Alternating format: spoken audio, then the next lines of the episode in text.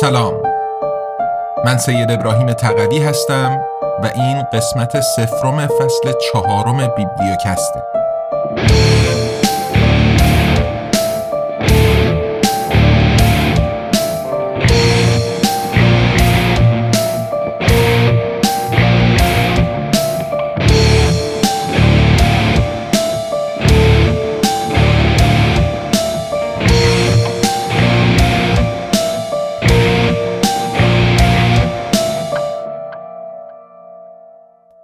یک سال و خورده ای که از راه اندازی انتشارات آزادنامگان گذشته ما موفق شدیم سه کتاب به زبان فارسی طبق اصولی که این انتشارات بر اساسشون تأسیس شده منتشر کنیم. یعنی رها از سانسور و نه تنها در قالب کتاب الکترونیک و صوتی برای فروش روی پلتفرم های بین المللی بلکه همزمان برای بخش اعظم جامعه هدفمون جامعه فارسی زبان که در ایران دسترسی به این پلتفرم ها ندارن در قالب فصل های یکم تا سوم پادکست بیبلیوکست. البته آماده سازی کتاب سوم بهار نوشته آقای احمد رضایی متاسفانه به دلایل مختلفی که دست کم از بخشیش که مربوط به محدودیت های اینترنت ایران در این روزها میشه مطلع هستین به کمی زمان بیشتر احتیاج داره و امیدواریم که به زودی زود خبر انتشارش رو بهتون بدیم.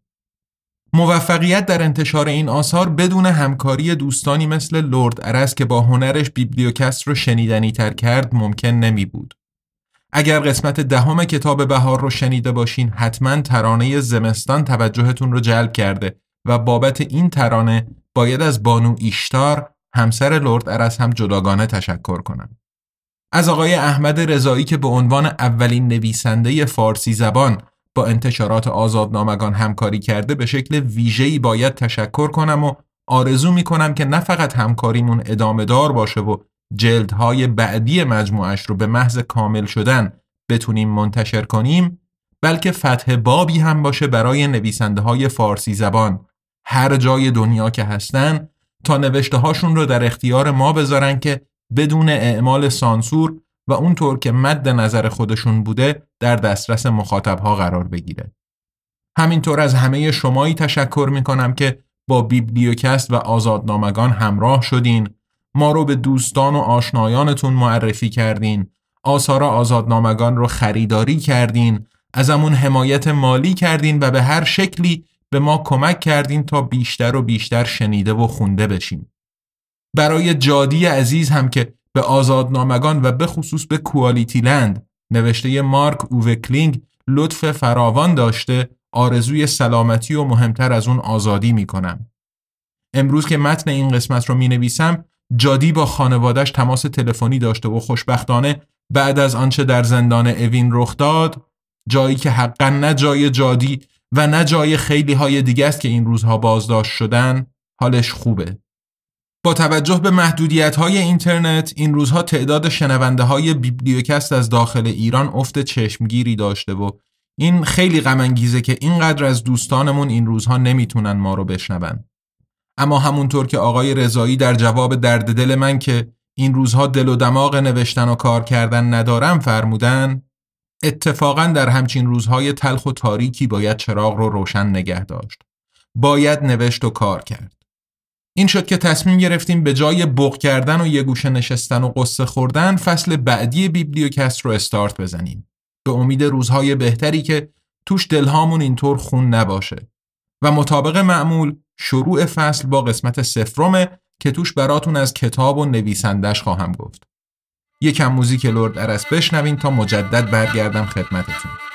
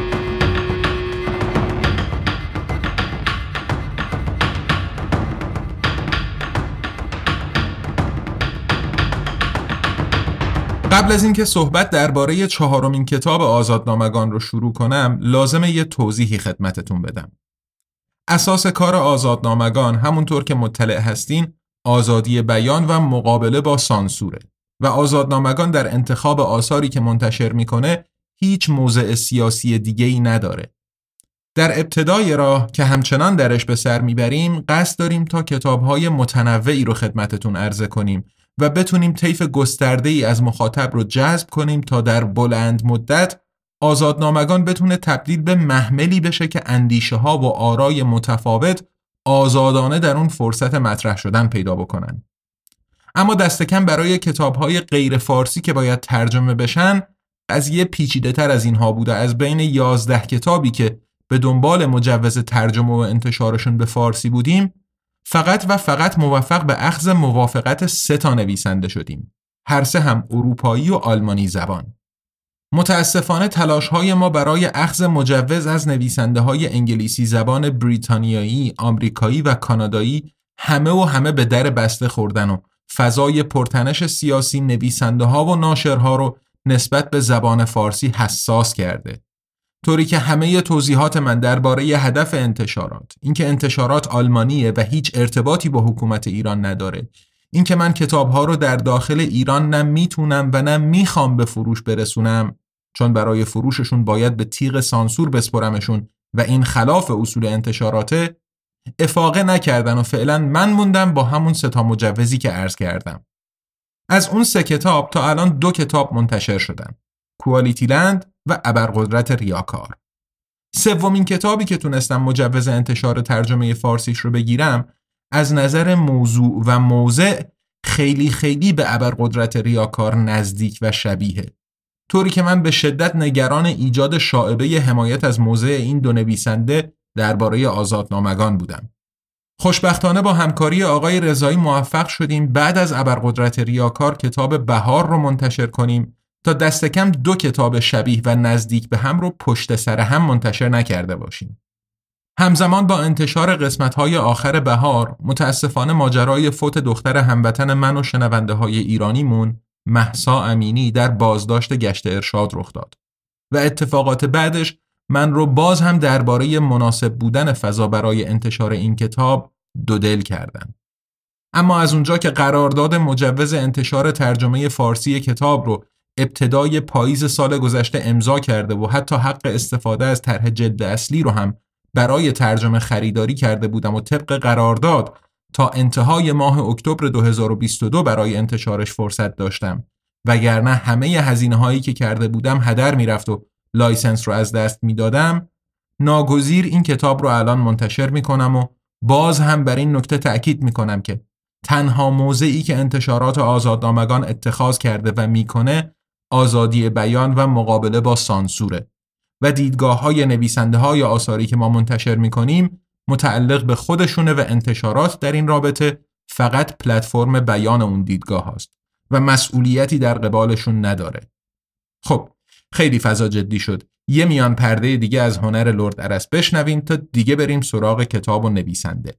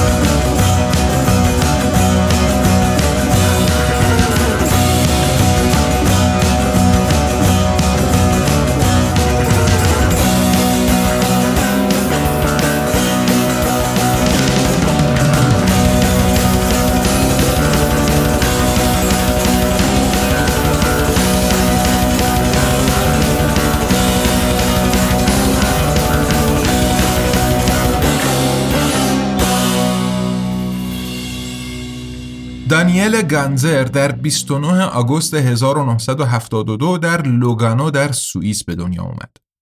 پدرش گوتفرید گانزر یک کشیش پروتستان و مادرش ژانت گانزر پرستار بود.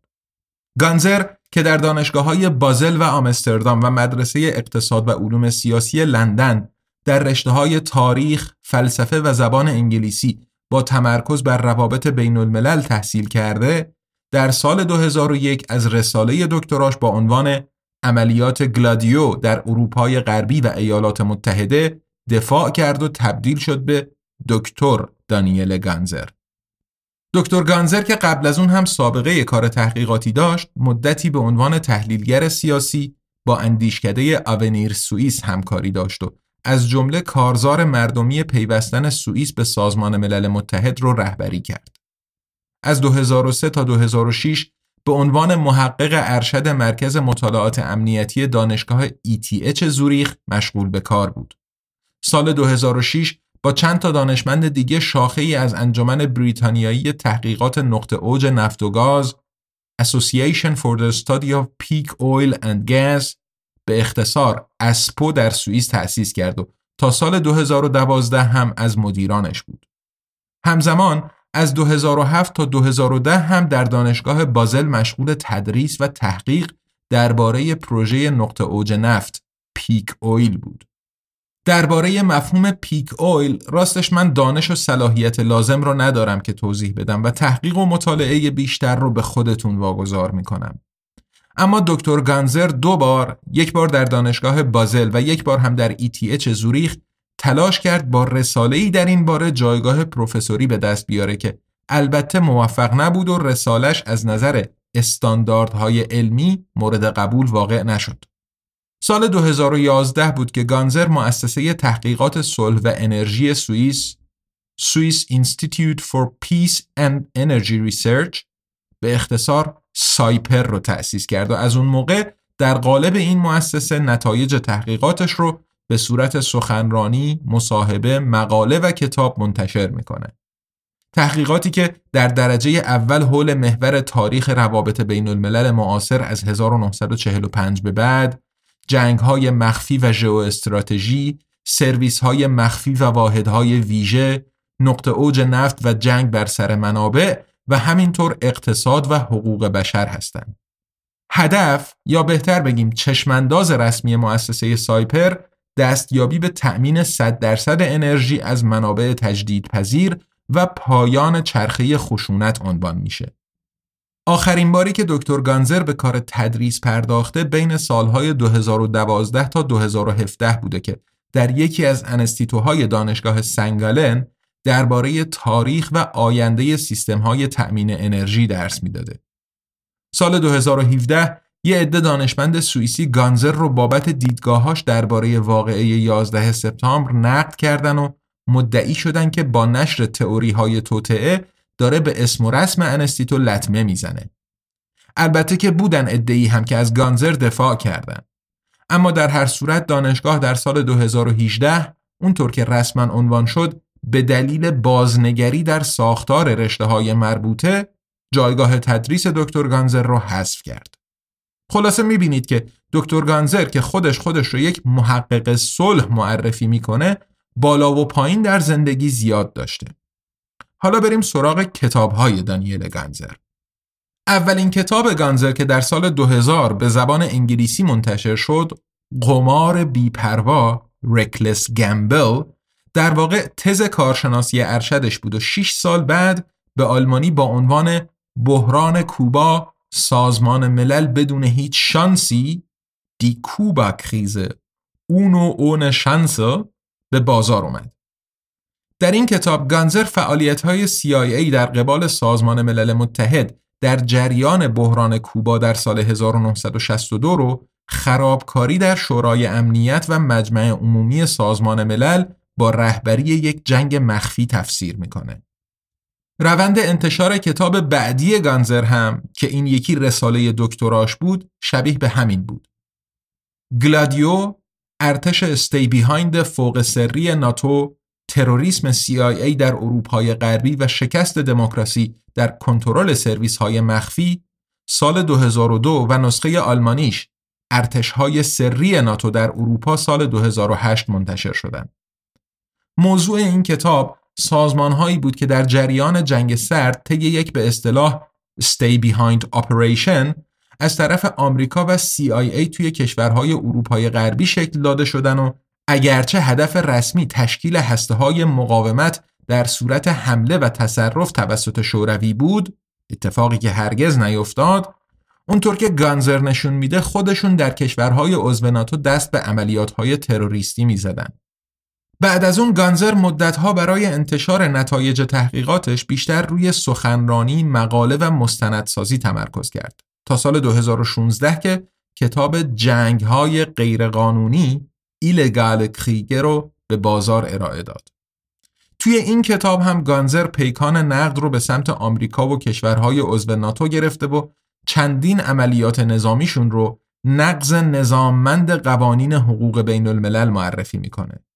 از جمله ساقط کردن نخست وزیر ایران دکتر محمد مصدق در 1953 بحران سوئز در مصر 1956 تهاجم به خلیج خوکهای کوبا در 1961 جنگ ویتنام از 1965 تا 1973 عملیات کنتراها در نیکاراگوه از 1981 تا 1990 جنگ های یوگسلاوی از 1991 به بعد جنگ افغانستان از 2001 جنگ عراق 2003 عملیات نظامی بین المللی در لیبی 2011 و جنگ داخلی سوریه از سال 2011 این کتاب هم البته که نقدهای مثبت و منفی دریافت کرد بعضی ها برای پرده برداشتن گانزر از یک جریان اصلی متمایل به ناتو در رسانه های اصلی هورا کشیدن و بعضی بهش انگ انتشار تئوری های توطعه می زدن.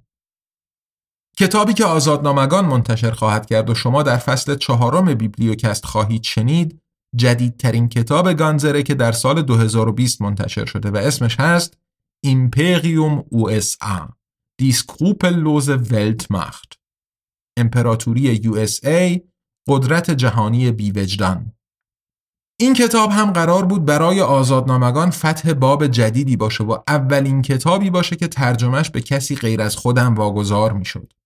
همکار گرامی سرکار خانم سعید سادات فضلوی زحمت ترجمه کتاب رو تقبل کردن اما متاسفانه به خاطر مشکلاتی که پیش اومد ایشون نتونستن کار رو به اتمام برسونن و ناچار ترجمه این کتاب رو هم خودم دست گرفتم و در اولین قدم در قالب پادکست انتشارش رو شروع می‌کنیم. نسخه الکترونیکی و صوتی کتاب هم به محض تکمیل و آماده شدن برای فروش عرضه خواهند شد و امیدواریم که مورد پسند و استقبال دوستان قرار بگیره. از زمانی که کتاب در سال 2020 منتشر شده تا الان اتفاقات مهم زیادی افتادن که خوندن تحلیل نویسنده ازشون یقینا جذاب می بود. ناشر ترجمه ایتالیایی کتاب از آقای گانزر خواسته بود تا مقدمه‌ای درباره خروج آمریکا از افغانستان در سپتامبر 2021 بنویسه و ایشون به ما هم لطف داشتن و این مقدمه رو برای ما هم فرستادن تا در ابتدای ترجمه فارسی هم بیاد. اما متاسفانه به درخواست ما برای نوشتن مقدمه ای درباره جنگ اوکراین پاسخ دادن که فرصت این کار رو ندارن و بنابراین برای دونستن تحلیل نویسنده از این ماجرا ناچار باید به ویدیوهای سخنرانی ها و مصاحبه های دانیل گانزر مراجعه کنید که عموماً به زبان آلمانی روی یوتیوب قرار داده شدن. اما اگر دوست دارین با اصول فکری و تحلیلی دانیل گانزر بیشتر آشنا بشین این مژده رو بهتون میدم که قسمت اول کتاب در فصل چهارم بیبلیوکست فقط به مقدمه ها و پیشگفتارهای کتاب اختصاص داره و با شنیدنش می‌تونین تصویر بهتر و کاملتری از نویسنده به دست بیارین.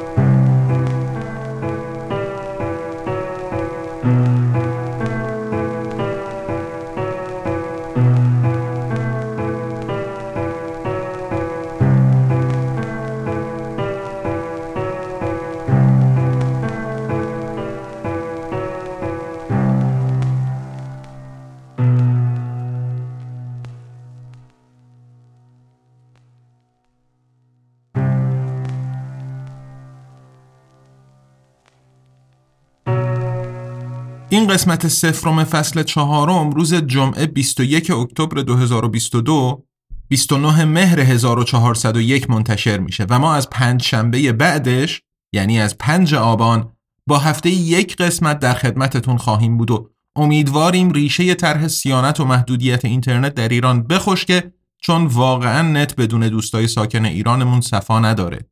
بیشتر از این سرتون رو درد نیارم. ما رو در اینستاگرام، توییتر و کانال تلگرام دنبال بفرمایید.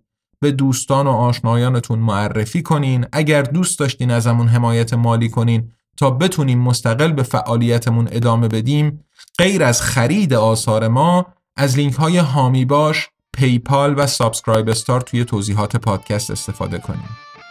آزاد فکر کنین و آزاد سخن بگین و مراقب خودتون باشین. تا قسمت بعدی بیبلیوکست ارادتمند تقدیم